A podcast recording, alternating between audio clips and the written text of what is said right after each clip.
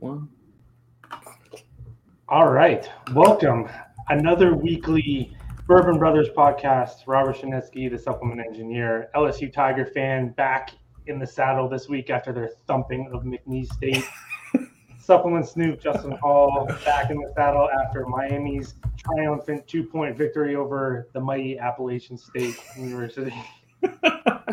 We're feeling good this week. We're fresh off wins, whatever. A win's a win. What's going on, brother?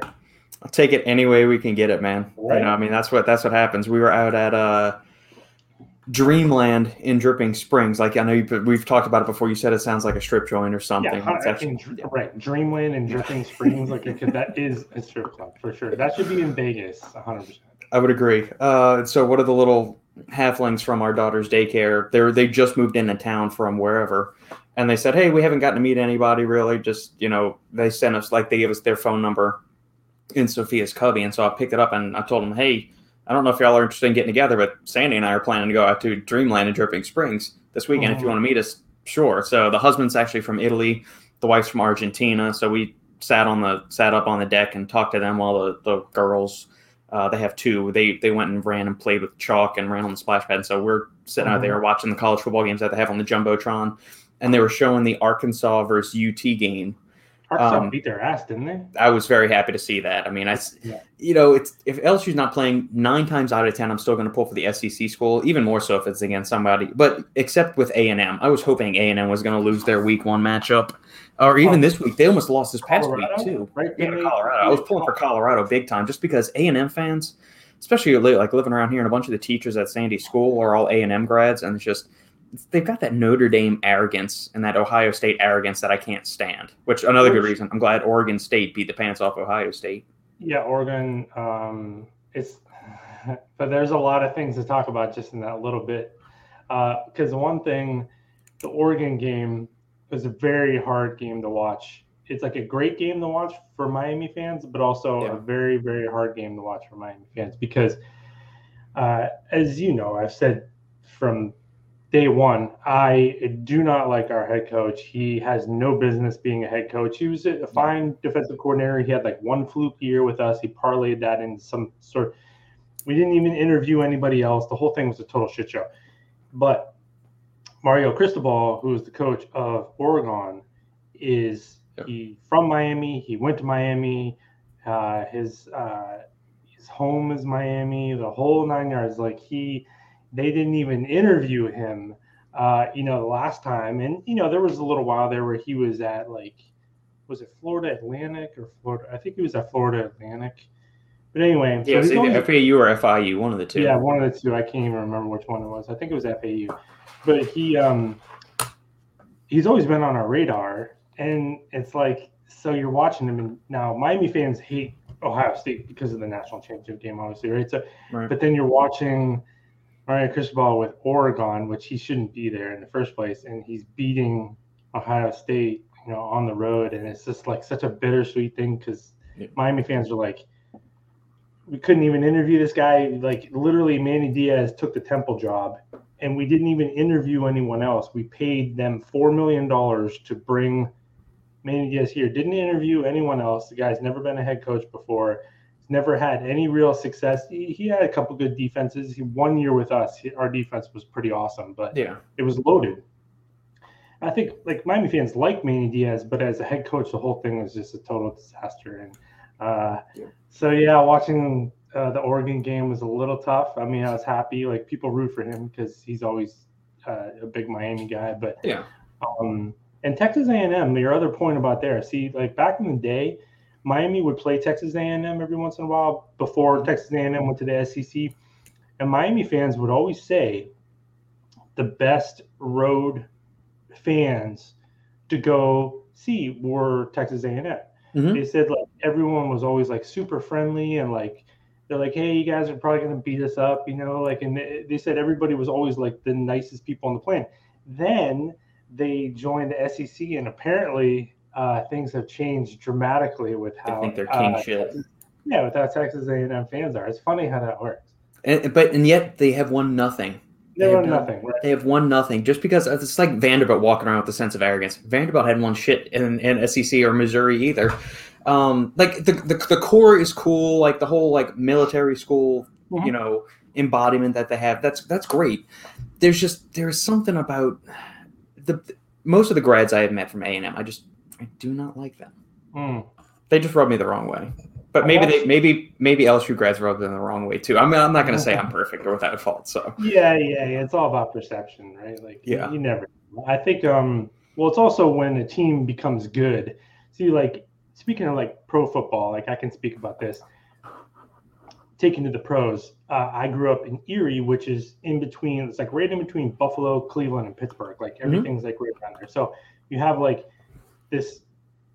You have all these fans, right? yeah, but it's always been known as sort of like a Pittsburgh fan town. And I'm like, well, yeah. I was like, because Pittsburgh has been the only team that's been any good for a long time. hmm So you just see their fans more often. And, you know, Browns fans and Bills fans would always talk about how arrogant Pittsburgh fans are. Now here I'm on the outside. I'm not, I have no dog in this fight. And I was like, I was like, you fuckers are as arrogant as get, but you just don't have anything to say. Like, and then now all of a sudden the hmm. Browns have like started to become good. And I was like, as soon as they win a few games, man, they are unbearable. yep, And it's funny because they talk like when you stink, like you can't say anything, so no one pays attention. But then all of a sudden you get good and you kind of get a little momentum and you're you confidence and yeah, yeah, yeah. So yeah, but fortunately, like I think Miami fans at this point probably don't get too bad of a rap anymore because we haven't had anything to say for a very long time.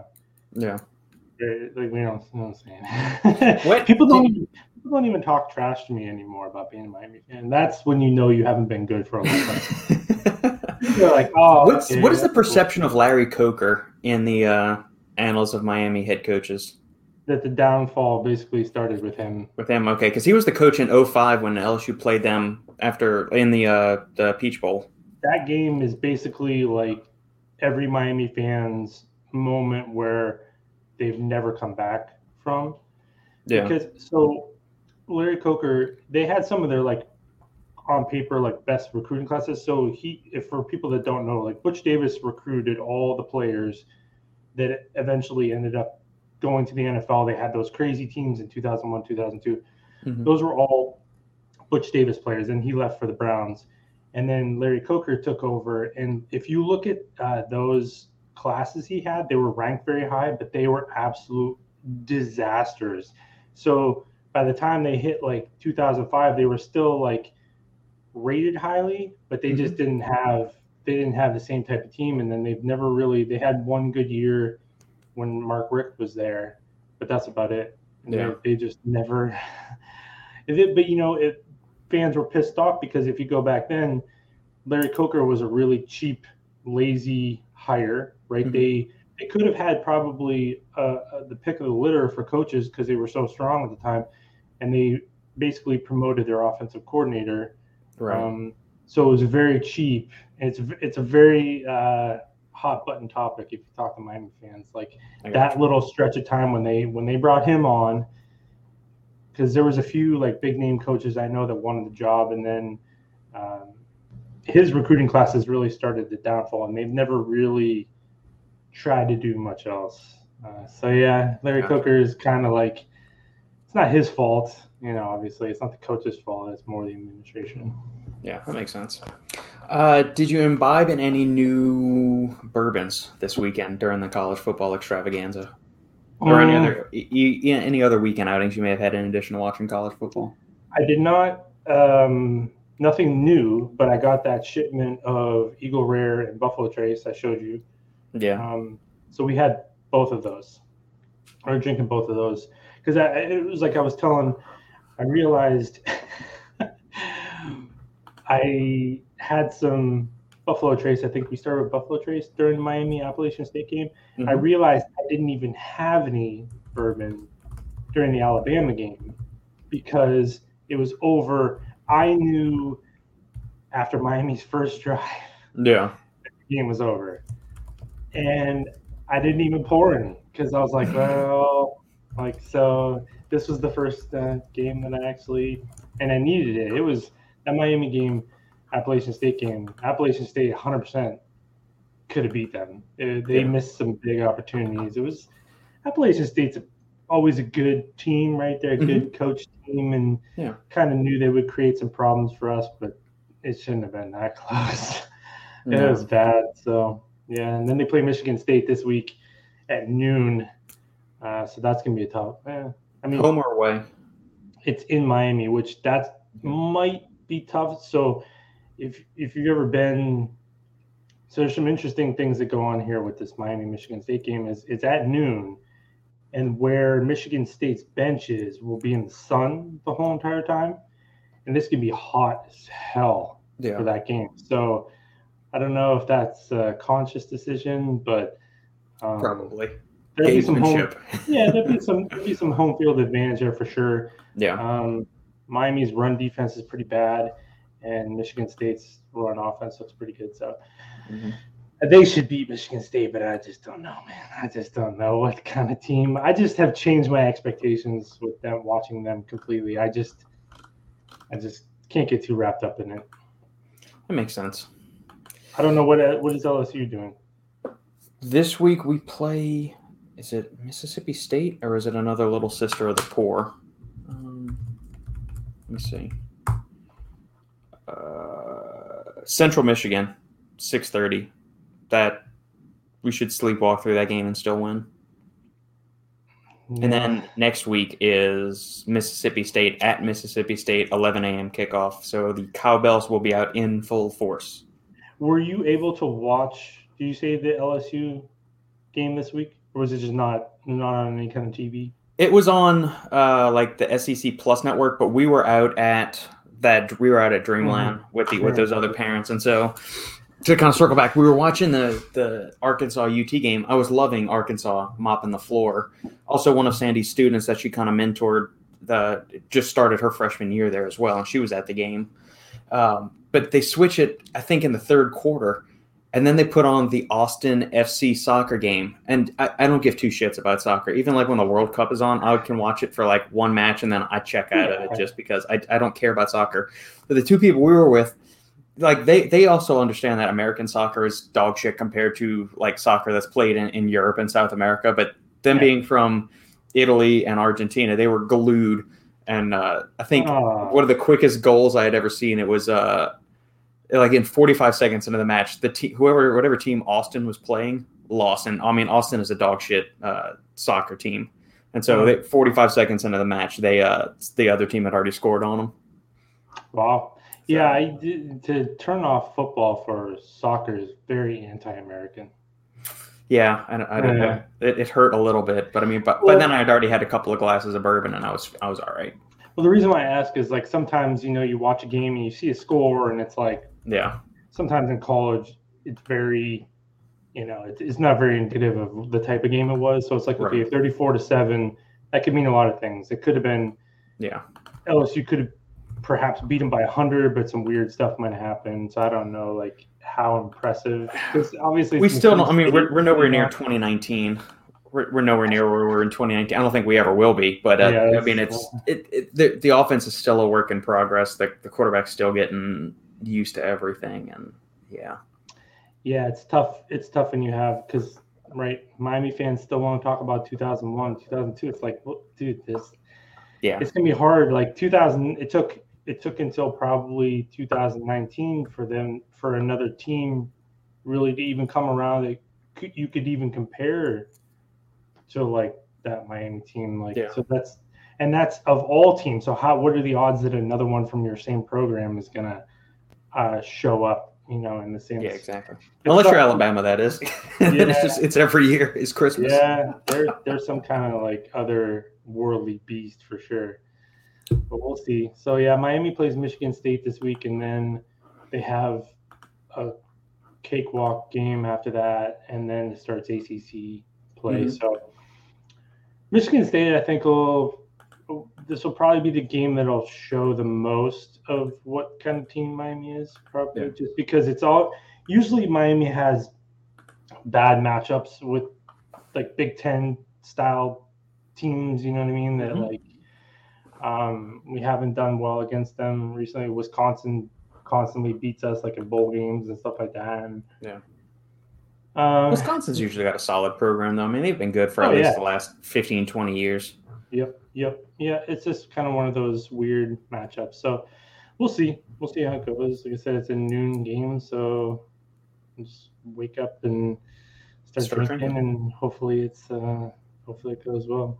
Yeah. Nothing new. I like I said, it was I got the um people that look for bourbon online, right? You just get totally screwed over like by prices normally, but there was called Western Bourbon, and when I went on there, it was the same kind of thing. Like Blanton's was like two hundred and some dollars, and you know the Wellers were like all like way overpriced. But then I saw the Eagle Rare and Bl- um, Buffalo Trace was like 75 80 bucks for both of them and then I ended up getting like free shipping so the price on that wasn't too bad and uh, so i have three bottles of each I'm wondering if I should try some Weller. Like it's it's always in stock here by us, but it's just it's the like the in the hierarchy of Wellers, it's like the the normal offering. So the, in the green bottle the sr yeah, the special reserve, yeah, the Oh, 90 dude. proof.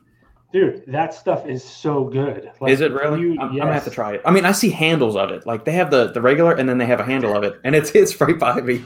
I always see it at the store. Well you gotta you gotta ship some to, to your boy. Okay, I didn't I didn't realize you liked regular Weller that much.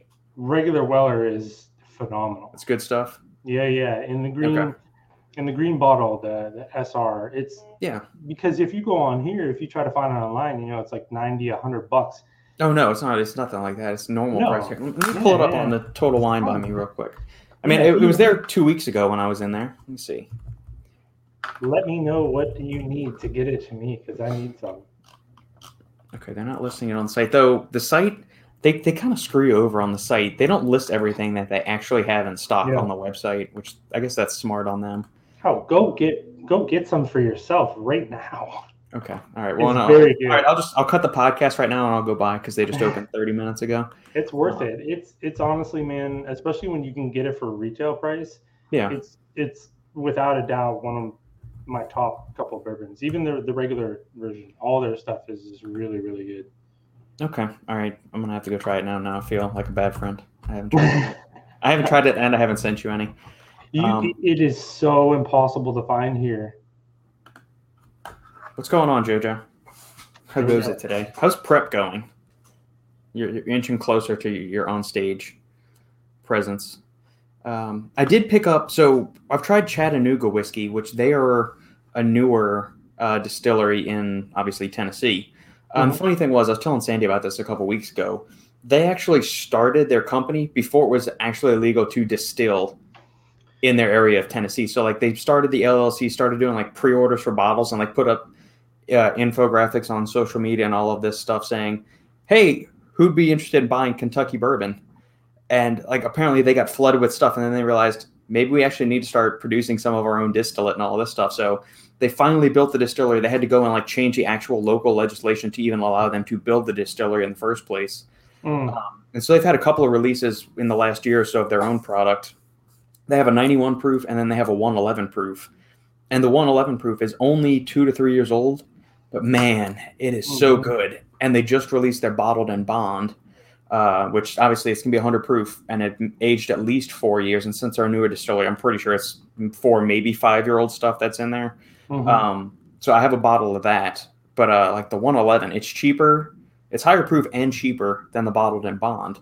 Mm. Uh, but I, I found a bottle of the bottled in bond because it only came out maybe a month ago. Uh, so I've got that. I just haven't opened it yet. And then Walcott or Wolcott. Um, I've been looking for the Mm. 1792 bottled in bond because I have the single barrel and the full proof. Mhm. Um, and both of those are fantastic. And so I was Mhm. looking for their bottled in bond, but nobody can seem to find it. But apparently, the Barton Distillery that does 1792 also does Wolcott. And so the your boy at Specs or Total Wine said, "Here, go try this." And now obviously it's ten dollars more expensive than 1792 bottled in bond would be, but it's I'm I just- tried it for the first time last night and it was it was solid. I'm just laughing because you're talking about bottled in bond. I'm pretty sure. So the comment about Weller that we got, Mm-hmm. pretty sure that he just got some bottled in bond from another friend of ours that can somehow find bottled in bond pretty easily, which is really fucking annoying. 1792 bottled in bond. Yeah, I, I want to say that I I'll, ha- I- I'll have to confirm. I can't remember exactly if that's what he got in that, but I think he just got like two bottles of it. There you go. Yeah. It's, uh, yeah, I mean it's like you- it's this interesting. Like, so if I'm looking for some other bourbons, I'll I'll go talk to the the guys that work at Total Wine Specs and some of the other local liquor stores here, just different things to try. But I also check out a bunch of other different uh, bourbon review channels uh, on YouTube. So like the Bourbon Judge is really good, Mash and Drum is really good. Um, What's one of the other ones? It's Bourbon Night. Those are three of the ones that I really like or I watch frequently. Some of them, it's kind of like supplement review channels or other podcasts. Like certain Yeah. personalities, even though they may be popular, you don't really just like the way they do stuff, and other ones you Mhm. just nat- naturally gravitate more towards. Sure. Um, and so they said, "Oh yeah, we could find 1792 bottle in bond. It's it's always available on the shelf for us here." And they say, "Well, we can't find his Weller." And they said, "But people in Texas, they always seem to have a pretty good supply of Weller," which is true. Um, Damn. And uh, I can't find- I- 1792 is, is not as ubiquitous. Like the regular small batch is is always here. You can find a 1792, but like the single barrel and the barrel proof and all that stuff, that's few and far between, at least from what I've been able to see here. Yeah, there's some. There's one store here that uh, they have some pretty unique Wellers. I think there's like 12 year. There's the full proof, and then there's the what is the white label one? It's like a abbreviation for created by you. Oh yeah, is it pick your perfect barrel? Is that it? Or choose your perfect barrel? The CYPB. create your perfect barrel. Yeah. it was like that one. So they have them here, but they're like, you know, 400 500 600 dollars, and it's like, oh, Yep. oh thank you, because retail on them is like a tenth of that price. Absurd. Yeah, yeah, Yeah, let's see if we can go through all of the. Uh, but I mean, it's it's it's Buffalo Trace, so like all like all Buffalo Trace things, it's going to be uh, you know, well, yeah, antique. yeah. Yeah, CYPB. That's how it is. Well, they're full proof. What is it? How what is 114 proof? That sounds good to me. I can do Yeah, and the 12 year is really expensive too. Choose. Yeah, this was the choose your perfect barrel. Create your perfect barrel. Yeah, so hit the special reserve. That's the one you you get pretty easily. Yeah, I see this one fairly frequently. Fuck son of a bitch. Fuck yes. Whatever whatever you need, make let's make this happen. Okay, we can do that. Next time I'm at the store, I will. uh All these conversations that you and I have had, and this is the first time I'm finding out that you got Weller like special reserve. Yeah, well, I've heard good things about Weller, but I also wonder at the same time, like, look, you, you know, you and I both have an affinity for wheated bourbons, particularly, you know, larceny. So I'm thinking, Mhm. and, I, I've heard that Weller is really good. I've also heard that it's really expensive to find, or it's really hard to find, and it's expensive. So when I saw the special reserve, I'm thinking, I mean, is this going to actually be good, or like only the higher end stuff actually Yeah. good? No, I get that. I get that for sure. Um, no, this is very good stuff. Okay. Very good stuff. I think I'm getting a McKenna 10 year here. Uh, Are you? Yeah, a friend of ours, um, one Nate just did a exchange with. He gets like he he gets McKenna 10 year like so easily. Yeah. He's like, "How many you want?" I was like, "Dude, just yeah, you know." It's he like and I was telling Nate this the other day. I was like, "Yeah, I have one of those friends." I was like, "Dude, like, I love you, but I kind of hate you at the same time." He's just got a good stock of everything. yeah, Ohio's lottery last this week has CY. See, how do you get on these lottery systems? That's what I need to see. Yeah. If, they have them for Texas, I need to figure out how to do them. yeah. I'm just not. I, I'm just not up on this stuff. Hey, man, you go for it. If, if you can get a, a CYPB or a single barrel of uh, Weller, Elmer T, any anything of Buffalo Trace that's not standard Buffalo Trace. I mean, standard Buffalo Trace, like the regular, like shelf model of Buffalo Trace, is really good stuff. It's classic. Oh, for sure. But if you can get any of these other like fun little things, you know, Yeah, because well, like even like Buffalo Trace, you know, you can find it online for twenty bucks a bottle, twenty five bucks a bottle, basically anywhere. Yeah. And, um, but you, I've only seen it in a store once in my entire life, and that was in Delaware. I saw one model one time. I you I regular actually, Buffalo like- Trace. Yeah, regular Buffalo Trace. Like Huh. I was in Delaware and then Virginia and then down here, dude, you just can't, you just don't see it. You never see it. Like if you ask and and if you're like friends with the people, like you can obviously maybe they'll like help you out, but it's like I never see it just sitting on a shelf ever. Yeah. I'll see it. It's I used to find it much more frequently. So maybe like two years ago. I'm going to exclude all of 2020 because that's everything just kind of got screwed up, supply chain issue and all that stuff. So, but like 2018, 2019, really the supplement space. Yeah, I would I would see it on the the shelf fairly commonly, and now it's very hit or miss as far like even this year finding Buffalo Trace. But I think that's because there's been a huge explosion in just bourbon popularity and notoriety, and people know that anything from Buffalo Trace is, is pretty good. Yeah. Um, but so when I see it, I've got one handle of Buffalo Trace that is two thirds empty, and then I have another full one just because I saw it on the shelf and I thought uh, it might be three months before I see this again. So just in case, yoink. Now I, it's it's nowhere near like the daily sipper. That's not the one I reach for each day. Like I'll mm-hmm. I'll typically go for like a Wild Turkey 101 or an Early Times bottled in bond, um, mm-hmm. which I, I really like. But I'm curious to see what's going to happen with Early Times because their label just got sold. So Sazerac picked it up, and Sazerac is the parent company of oh, Buffalo Trace. Yeah, Buffalo Trace, and I think Barton as well. Yeah. Huh. Um, so I'm curious to see if they're gonna if the if I'm hoping it doesn't go allocated like a lot of the uh, Buffalo Trace products do. I'm hoping they you can still find it. Like you can get a liter of that stuff for twenty bucks. It's really good. It's That's super cool. caramelly rich, smooth as as overused as that term gets in the bourbon world. But I mean, it's mm-hmm. just really really easy sipping whether it's on ice in an old fashioned or just you know straight or neat so yeah that's what i like about like i said uh, that's one good thing about larceny that I, we just always that's usually what i go for like i said it's 40 bucks for a giant bottle of it i can get it whenever i want and that, yep. that really does yeah I, well, and it's higher proof than Weller too. Like it's two, uh, it's two proof points higher than Weller. So that, and I, I don't want to be a proof snob, but I tend to go for like, you know, anything north of 90 i'm not messing around with 80 80 proof stuff right uh, which was what surprised me about remember i got that yamato one with like mm-hmm. the shogun style that's only 80 proof and i know like we were all kind of i bought it because the bottle was so cool which is kind of stupid to spend that much money because you think the hmm. bottle was cool but whatever and it actually ended up being really really good and yeah. it wasn't me trying to justify in my head that it that it's good yeah. because I spent that much money on it. Because like everybody that drank it that night, like you know, they were like, "Wow, this is actually really good." So I was surprised. Uh, some of that uh, Japanese whiskey is pretty good, even at lower proof.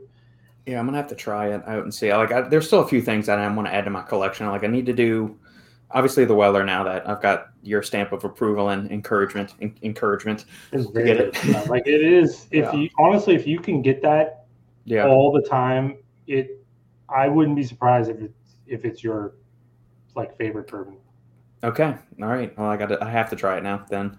Yeah. Uh, we'll do that. I'll get that. I want to get some Wild Turkey Rare Breed, the Russell's Reserve single barrel. So I have the Russell's 10, mm-hmm. um, which is only a 90 proof.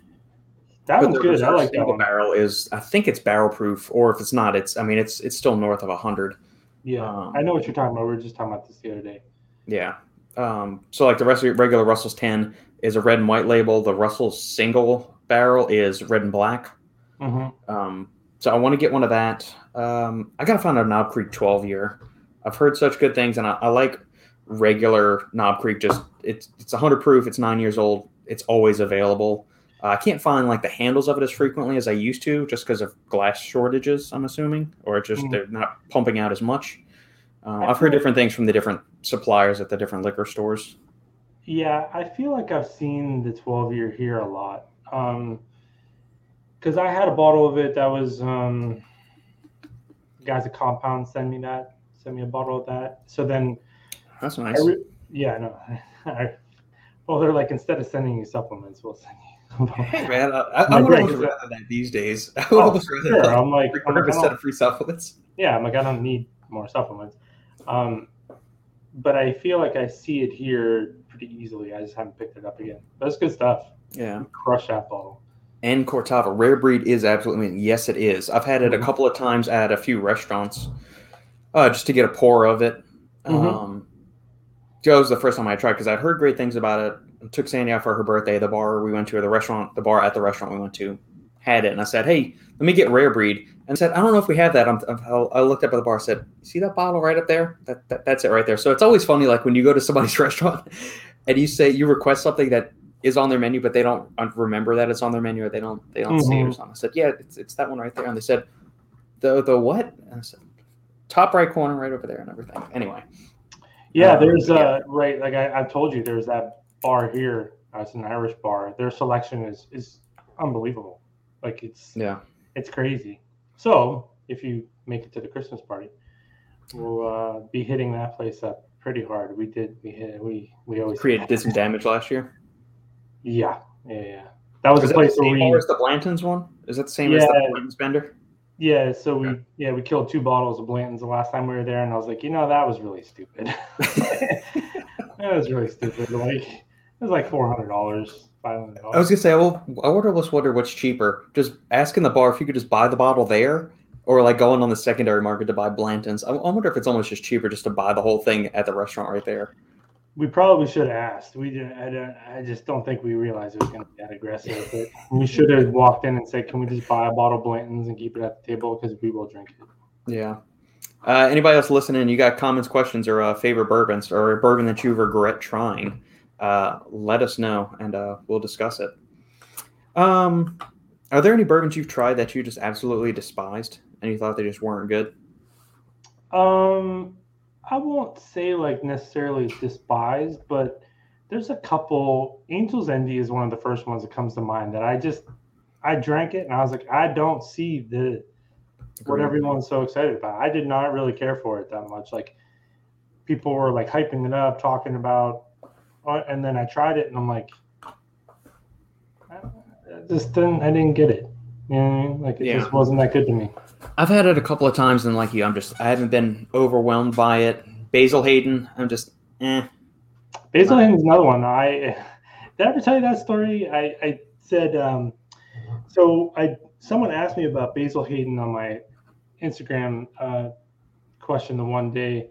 I think I did tell you this story, and I was like, you know what? I was like, I think it's overrated. I was like, I've never really like cared for it, and Yeah. we were in a liquor store in Charlotte at the time. I remember this distinctly because then I got a FaceTime call from the guys from Axe and Sledge, which is we talk a lot, but they don't really just like FaceTime me. So I answered the FaceTime, and they were in their office, and they're they, they got all this Basil Hayden's around, and they were pissed.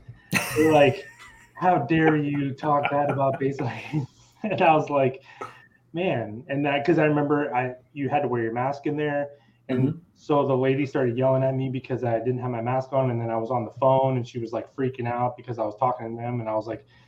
So it's this whole big scene, and the guys from Axe and Sledge were on the phone. It was fucking hilarious. Getting So- yelled at from every direction possible. that's why ba- anytime someone brings up Basil Hayden, I always remember that that scene because I was like, I was like, lady, will you just calm the fuck down, you know? And like they're Yeah. they're like laughing in the background, like about me getting yelled at and bitching at me about Basil Hayden. So Good grief.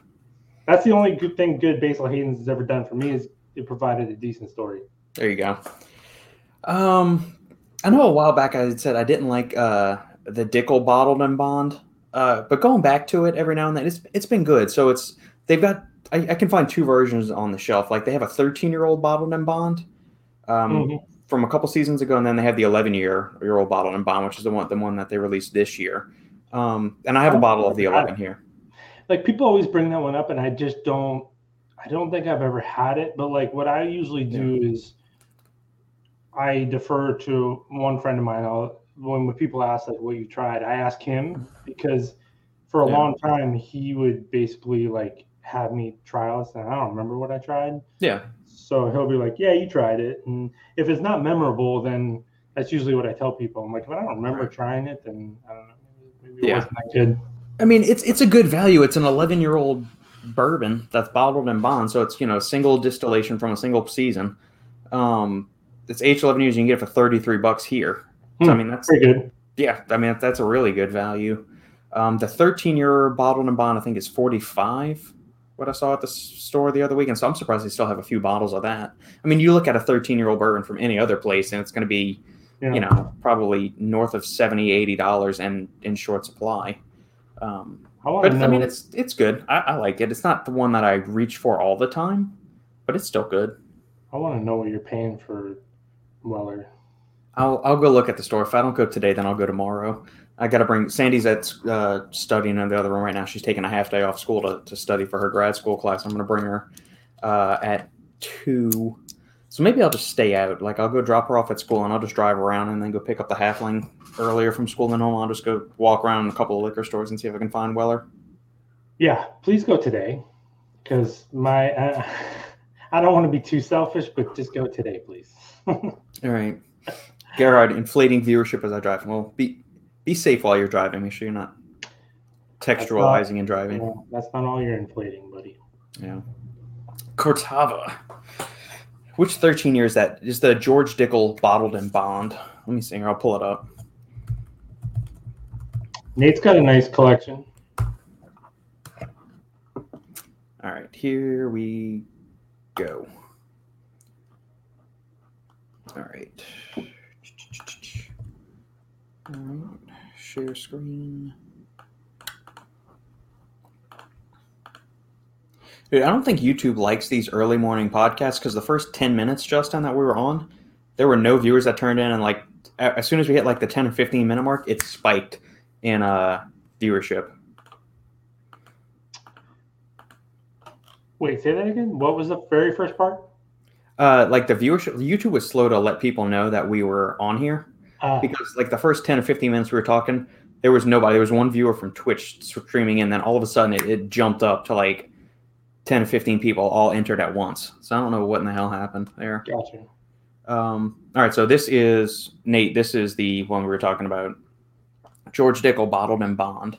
Uh, this is the one that says aged 11 years, but there's one in stores that I can still find that says aged 13 years on the side. Um, and that's the fall two that the distilling season is fall 2007, and so this is the 2008 season. Um, but yeah, it's yeah. Here we go. This is the 13 year old one. George Yeah, I Dickel bottled think- in bond. Yeah. Someone else I know just was showed me a picture of that one that they were drinking it, but I was like, I, and like other people commented that it was really good, but I had never, I've never tried that one. Yeah, yeah, man, it's it's good. And it goes through the Lincoln County process, like all uh, Tennessee whiskeys do, which is basically everything that bourbon does. And then it goes through the the charcoal filtering process, which is supposed to help kind of smooth that out even more, and make it even more refined. Mhm. So a lot of Tennessee whiskey people say it's bourbon plus kind of thing. Interesting.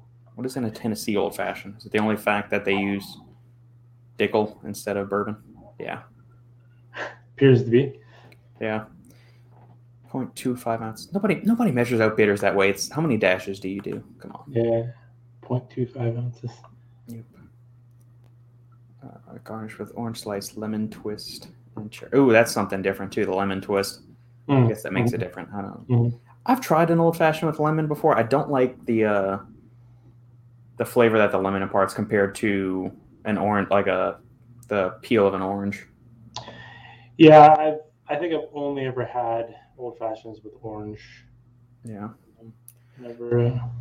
Yeah. And this is their latest offering, the Dickel bourbon. So they actually have a, a bourbon. And they're not going to call it Tennessee whiskey anymore, or just this just this release is. Mhm. Be curious. I mean, it's eight year old bourbon, 90 proof. I, I mean, let's get the proof up a little bit more. Yeah. like a 95 or 100. you are a proof snob. I am. I am. What can I say? I mean, the 90, 90 is good. I just, I, I, I tend to find myself Yeah. reaching for the 100 bourbons, 100 proof bourbons more often than not. Yeah, I think most of the stuff I like is at least about 94, 95, Yeah. and then up. Yep. Once you start going beyond like 110, then It's I'm kind of like back to like, let's just. this Yeah. is good sometimes. Uh, sometimes it's like, that's just too much. Yeah. Nate, oh yeah, Dickel. I've seen that puppy around for a split second. I thought you meant Russell's 13. No, I do want to try Russell's 13, but that was a very limited release, and I think pretty sure it got all snatched up before I even got a chance to, to hunt for it in the stores around here. God damn it. Now I got to go to the liquor stores today just to look around. I didn't plan on doing that, but Yeah, if you can find Russell's Reserve 13, man, go for it. so, Nick, what's up, Nick? right, Nick, Nick. Justin, you didn't like that 131 proof watershed pick we had? Okay. There's more to this story than just liking that or not. What watershed he does it. 131? It was So we drank it at about three o'clock or four o'clock in the morning, after we had been drinking bourbon for about ten hours, you know, roughly. So probably not the best time to try to judge it. Is it- it's called Watershed Bourbon? And isn't there? I, I feel like there was another one that was like one proof higher or something like that. I think there was two of them. I'm looking for it. It's local, right? Local to Columbus.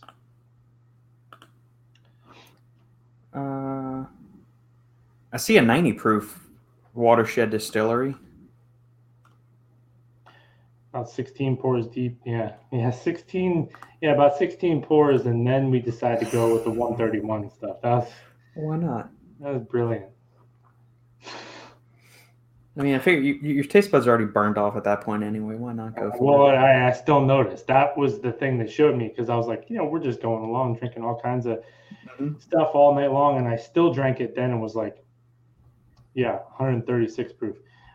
And I still noticed. That's why I was like, wow, this must be something fierce because I even noticed this after the entire night. What's the Nate? What's the age on these? Uh, are they two year, four year, six year? Like at some point, it's just moonshine, isn't it? Like, Probably. 136 proof. I'm trying to think. The highest proof bourbon I've tried is. It was probably that Booker's that I showed you on 4th of July. It's 125 proof. mm, yeah, that's pretty stout.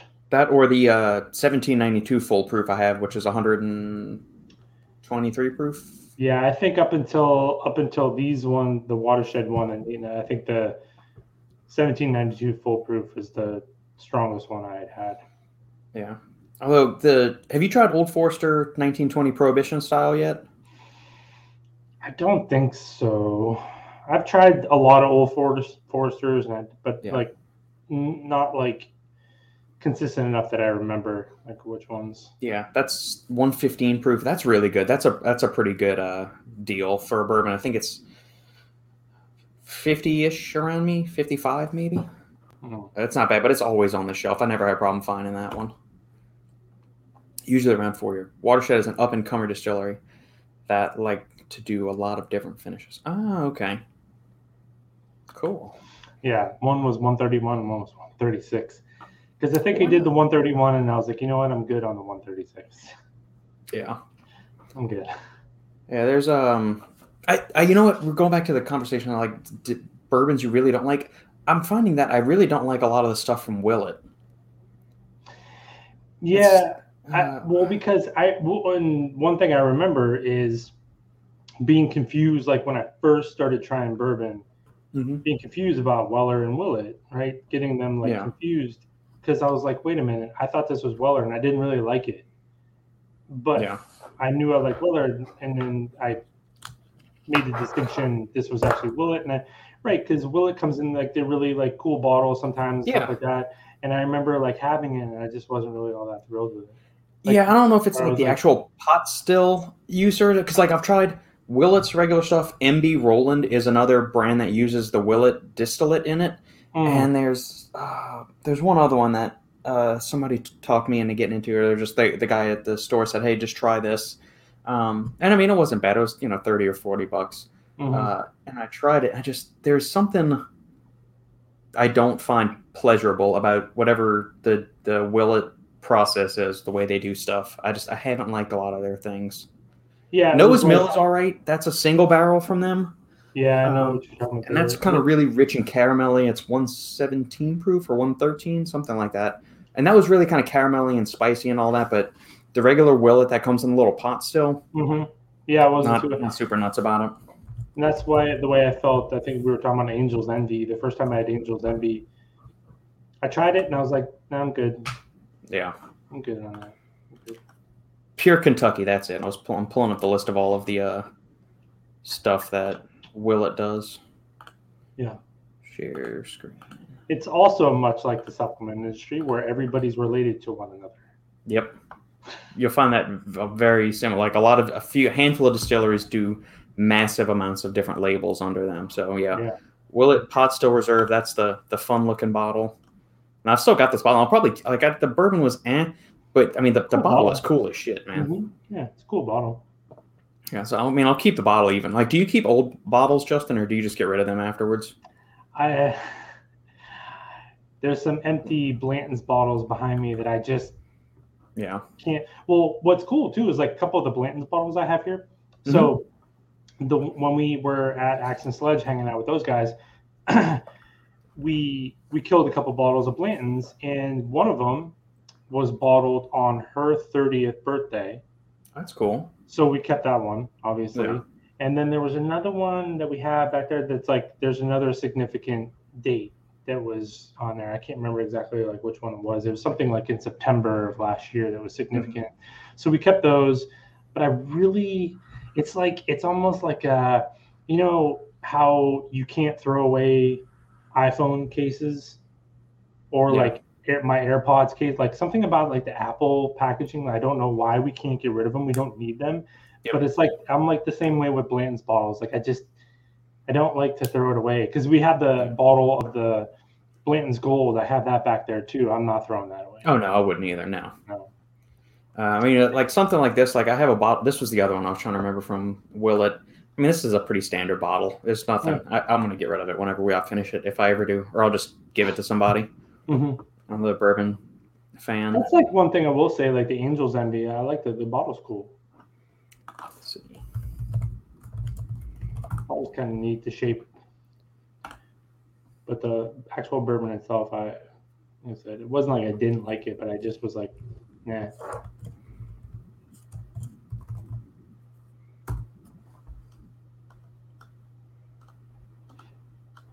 Yeah.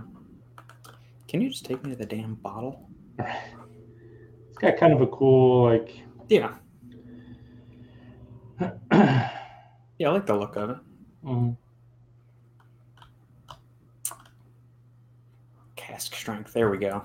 That's what I'm talking about. Give me the give me the full dose. Don't give me any water down Yeah, shit. that's the one I tried actually. It was the cast.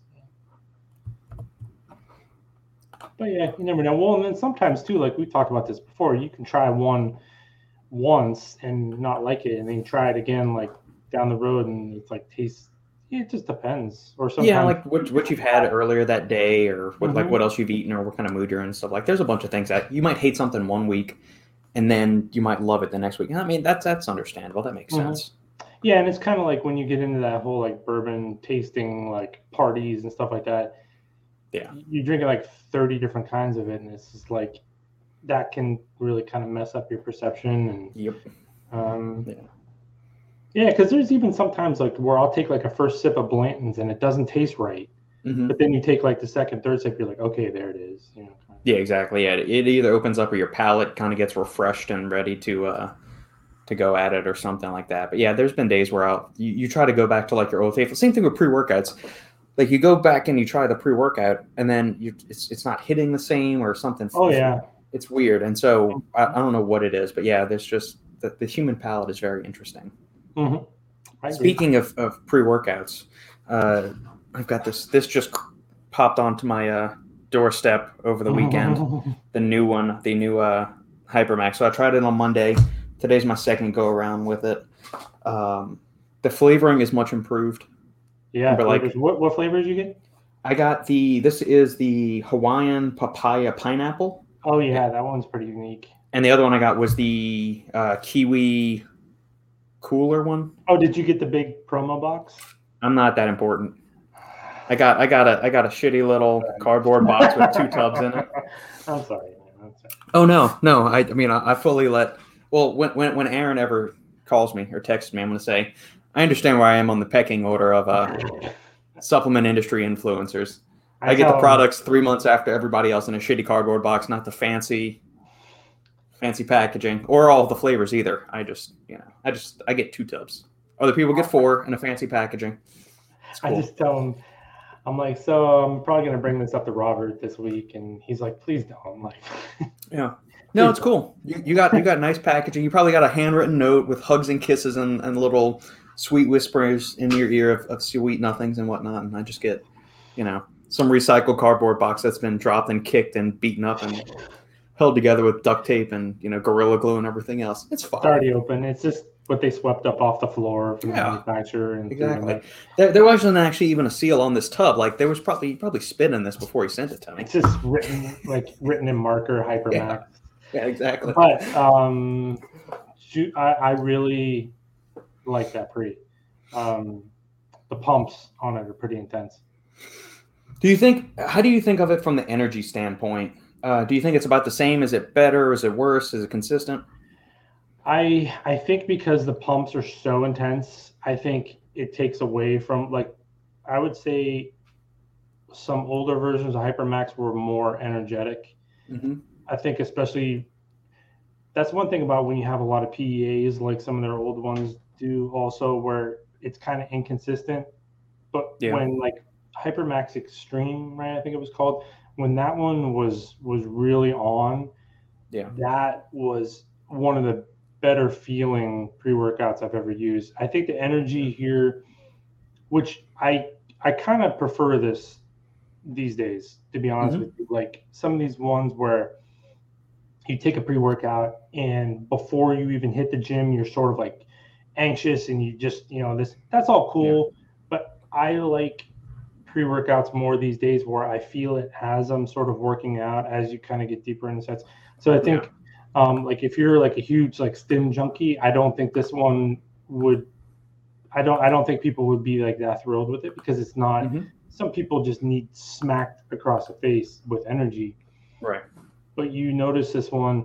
But I think a lot of it, like I said, I think some of that has to do with it's so pump heavy that you know, as we know, there's that balance between you know the stimulants and the pumps, and if you're if it's too pumpy, it'll definitely like you can take if you throw a lot of pump together, you can take double impact or something like that, and and you can really like you won't feel that you know harsh like energy as much. So I, Yeah.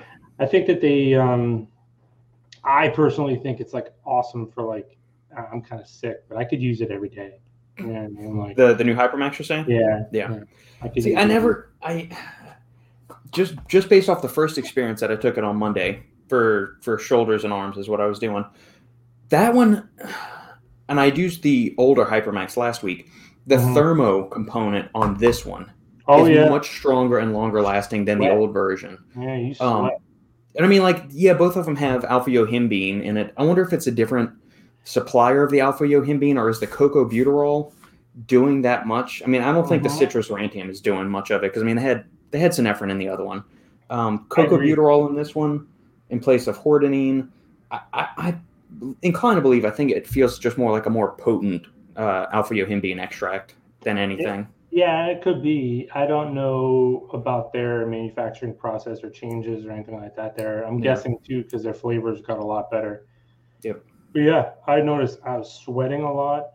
Yeah. Um, the pumps, but I think that kind of plays into it also, where you get great pumps if your body temperature, you know, you're kind of like heated up a little bit. You just sort Yeah. of get good pumps. I don't, I don't even stack that one.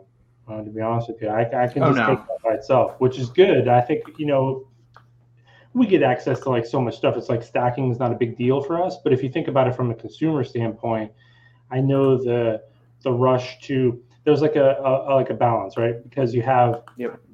uh, the all the loaded pre workout all in one became so popular, but it's very hard to strike that balance of pump and energy because, like I said, they take away they can Yeah. take away from each other a little bit. So companies kind of have to decide how you want to play that. Do you want to separate? Um, like we just got done, the one brand we'll be launching here pretty soon. It's very distinctive pump and energy separated Mhm. because of their their clientele is young. Um, it's 30 servings kind of thing where they need to keep costs down and stuff like that. So it's very distinctive one versus the other. Whereas if you you know you put together a premium line, you know you're paying a couple dollars a serving. Some people, even though it might end up being the same, people still don't perceive it that way. So it's just kind of one of those decisions that I see people um, kind of going through these days. How do you want to do it? Because then you know they were saying there's other products coming that we don't know how that's going to play in if you start stacking it with the pre-workout, right? So Yeah. um, we'll see. But I like that one. I like it a lot. Yeah, I mean the, the, the energy was super solid just my my anecdotal experience on Monday. I'm, I'm almost finished sipping this right now because I'm about to go do chest and back after we get off of this podcast. Um, but yeah, I mean it's the formula is solid. I don't. I'm. I'm torn at. I'm like, and I've I've talked to Aaron about this offline too. Um, they put S7 in this new formula of it but they removed Vaso 6, they put in S7, but they added the 3D pump breakthrough. So like all the pathways are there mm-hmm. and everything like that. So it's not like we're missing out on things. You're still getting the polyphenols and the the proanthocyanidins and all that good stuff from the amla fruit that's in the 3D pump. Right. Um, I just I hate to see S7 on the label. That's all. Uh, I mean, I know why from like a marketing standpoint, it's a good thing. The, the, the mechanisms there, it's a shitty study. He would admit that too. But uh, yeah, I mean, just it's it's a solid one. Do you still consider this a hardcore pre workout, or is this just like a well rounded? Because uh, this is something I was talking with Robbie and and the, the crew on Saturday about. It's like, is Hypermax still a hardcore pre workout, or is it just a high energy, well rounded, all around performance pre workout? I don't think it's a hardcore pre workout at all. Okay, um, what's I guess then what's let's go back and define what's a hardcore pre workout then because I, I, I classify it as anything that's 300 milligrams of caffeine, and you've got some of those fun stimulants in there, like the Eria jarensis and the the, the PEA alkaloids. But that's just that's kind of my thing. Um, what would you consider it? Fair enough, but like it kind of goes into the whole like pump thing and all like everything else that's going on because mm-hmm. you can make it's like uh hooligan for example Hooligan yeah. to me, it's got a ton of caffeine in it, but it's not like a hardcore pre-workout to me mm-hmm. the way it feels because it feels very it feels very smooth to me. It feels very like yeah. Um, so like the number, I don't like put a number on it, you know, so to speak. Mm-hmm. So I get it. I mean, I get your point. It's like what's your criteria for being hardcore, but I think a hardcore pre-workout to me is one of those ones that like it gives you that feel before you're ever actually at the gym where okay. like, it amps you up to the point that you don't need to start working out where it's already like you're feeling it and like you have all this kind of like stuff going on where like like double impact is kind of like that. Um but honestly i don't know like even double impact to me probably not. It's it's you know these when you get the dmhas and you get some of these things where it's like you could feel your CNS being beaten mm-hmm. down. Um, like epitome hardcore from Nutra Innovations. Mm-hmm. I have that one. That's a hardcore pre-workout to me. There's a lot of yohimbine. There's a lot of DMHA. Um, there's a lot of caffeine. It's one of those ones where you get that combination of like caffeine, DMHA, and yohimbine, and you just feel that shit. Uh, the Epitome Hardcore is like a brick and mortar exclusive. Like they have a regular Epitome, yeah, and then you have the hardcore version, but that is only brick and mortar. Okay. So I mean, even still, this is for the like regular pre workout. I mean, this is this is solid. Yeah, it's it's a good one. They basically because you have the caffeine citrate too, and you feel that. So yep. I don't think it's like exactly the same, but basically it's this version, and then they add DMHA to it. Ah, okay.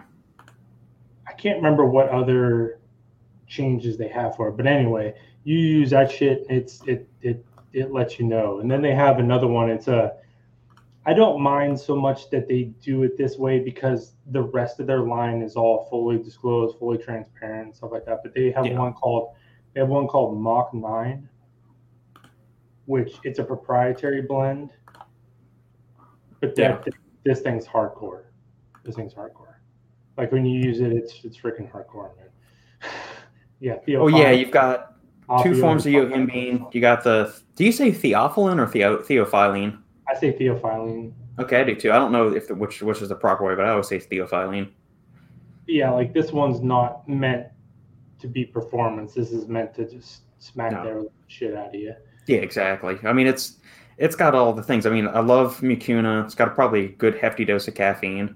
Uh, theophylline mm-hmm. just feels phenomenal. It's only even only at like 25 or 50 milligrams, man. You just you're going all day yep. long on that thing. Yep. Uh, yeah. So, and you know, again, it comes down to some companies just, especially with yohimbine, I think that this is one thing too that you were kind of talking about earlier. We're constantly seeing shitty, fake uh, forms of that ingredient because it's so popular with like not only like fat loss, Yeah. but also using for like ED medication and stuff like that. Like hmm it's such a, a sought after ingredient. We get this stuff from China and it's so shitty and fake sometimes. And then you use like uh, someone asked me on my question sticker, what's the optimal dose of alpha yohimbine? And I, one of the things I said was there isn't really an optimal dose, but you can use like if you use Jeff Long's Burnaway, for example, Mhm. uh, dynamic nutraceuticals, they always have very high quality ingredients. You can tell when Yeah. you use beta, like beta alanine's a good one. Sometimes like you use it from companies and you just feel it.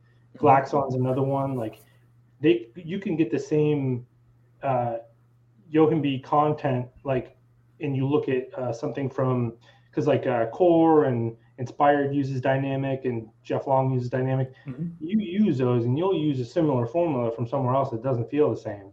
Yep. And a lot of it is, you know, what's the quality ingre- raws that they're getting, and um, that one just can change so much in such a little amount. hmm And I think, like exactly like what you were talking about earlier, uh, just by tweaking it a little bit, you feel the difference. And uh, I think that they also Nutra they do their own manufacturing. They Mhm. have their own facility, so they probably have a better. Like uh, NutraBio is another one when they would have the caps. Oh Jesus, those Yohimbine caps or the Yeah. Yohimbe actually like it's 100 milligrams of Yohimbine extract standard. That's like eight percent Yeah. Yohimbine alkaloid or something. Dude, that shit lights you up. hmm And It- then it you can really use does. the same amount sometimes from some of these other places and it doesn't feel the same. Yep. So yeah, that's one of those ingredients I think is notorious for being like fake and shitty and all that stuff. So you can tell when you get some like some legit stuff because you're just like, okay, Yeah. that's a lot. Yeah, man. That's uh, I'm excited. Both. I mean, this is the first time I'm trying the Hawaiian uh, papaya pineapple. Is that what? It, yeah, Hawaiian papaya pineapple. But the flavorings are solid. I mean, it's got that glycerol kind of like coating feeling, you know. Mhm. Yeah, I mean that that's you're gonna have that regardless. Um, I'm curious to see if it does any clumping or not because I've heard mixed things regarding 3D pump, just in terms of like it, it being very hygroscopic, which is you know is it is it really that shelf stable or not? Um, Yeah, which I'm was curious. interesting because I took a little bit of what they sent me. They sent me some samples of it. It was like last summer. Yeah. And I took a little bit of it and I just kind of set it off to the side and it's just like in a little like a baggie and it's it's Yeah. not clumped. Like I've heard some people say that it still clumps the same as everything else, but Yeah. Um, so we'll see once it's in a tub and a full thing uh, Agreed. how it goes. But just the sample that they sent me, it wasn't it wasn't clumped up at all, even after like six months. So I was like, hmm, Yeah. maybe. that works. Cool. All right, my yeah, friend. man. Go Let's go uh, hit that up and then go hit up some Weller and That is that is the homework. I'm gonna go train, uh, drop Sandy off at school to do work, and then I'm just gonna go put around to a couple of bourbon stores and see if I can find you some Weller. Beautiful Find myself some as well. Do you have a Those are- preference on handle or 750? If I can find either one. as much as possible. Okay, we'll do that then. I'm gonna add a 30% upcharge fee for uh, services rendered. I'm fine with that because it's like a 300% upcharge if I try to get it myself. So. Cool. All right, my friend. Have a good one. We'll tell, uh, we'll chat soon and uh, do this again next week. Maybe we'll uh, have some luck with some Weller.